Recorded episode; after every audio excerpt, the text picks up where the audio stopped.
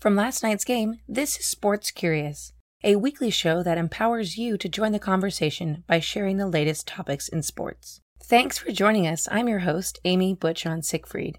In today's episode, we will travel across the pond to cover the tradition and some quirky stuff around the always proper Wimbledon tennis tournament. So let's put on our center court whites and get this thing started. There are four Grand Slam tournaments during the tennis season, and Wimbledon is the only one that is played on grass. As you can imagine, the grass gets a little slippery, and as the play continues, it wears the grass down, causing the ball to have an unpredictable bounce. If you watch any of the matches, go ahead and look around where the players stand, and you'll notice all that dead grass. Wimbledon has a lot of traditions, but one of them includes requiring all players to wear white. But they are progressive when it comes to equal pay.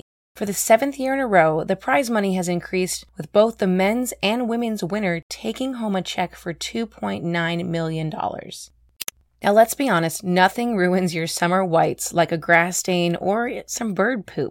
But you don't have to worry about that at Wimbledon. They have a specially trained hawk named Rufus that keeps the other birds off the court. Seriously, if you look this up on YouTube, you can see Rufus doing his job. I guess it's better than a sharpshooter, so we'll take it. Thanks, Rufus.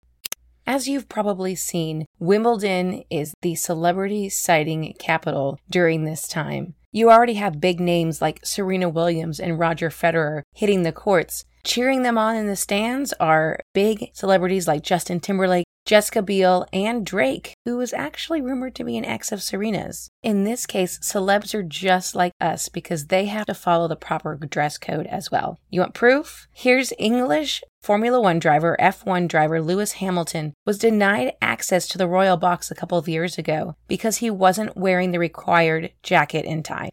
And if you needed a reason to feel gypped about your childhood, how about not having a chance to be a ball boy or a ball girl at Wimbledon? Only 250 teens out of 700 have the chance to serve in that highly sought after position. At an average age of 15 years old, they start training in February for the privilege of playing ball retriever and hanging out with some of the best players tennis has to offer.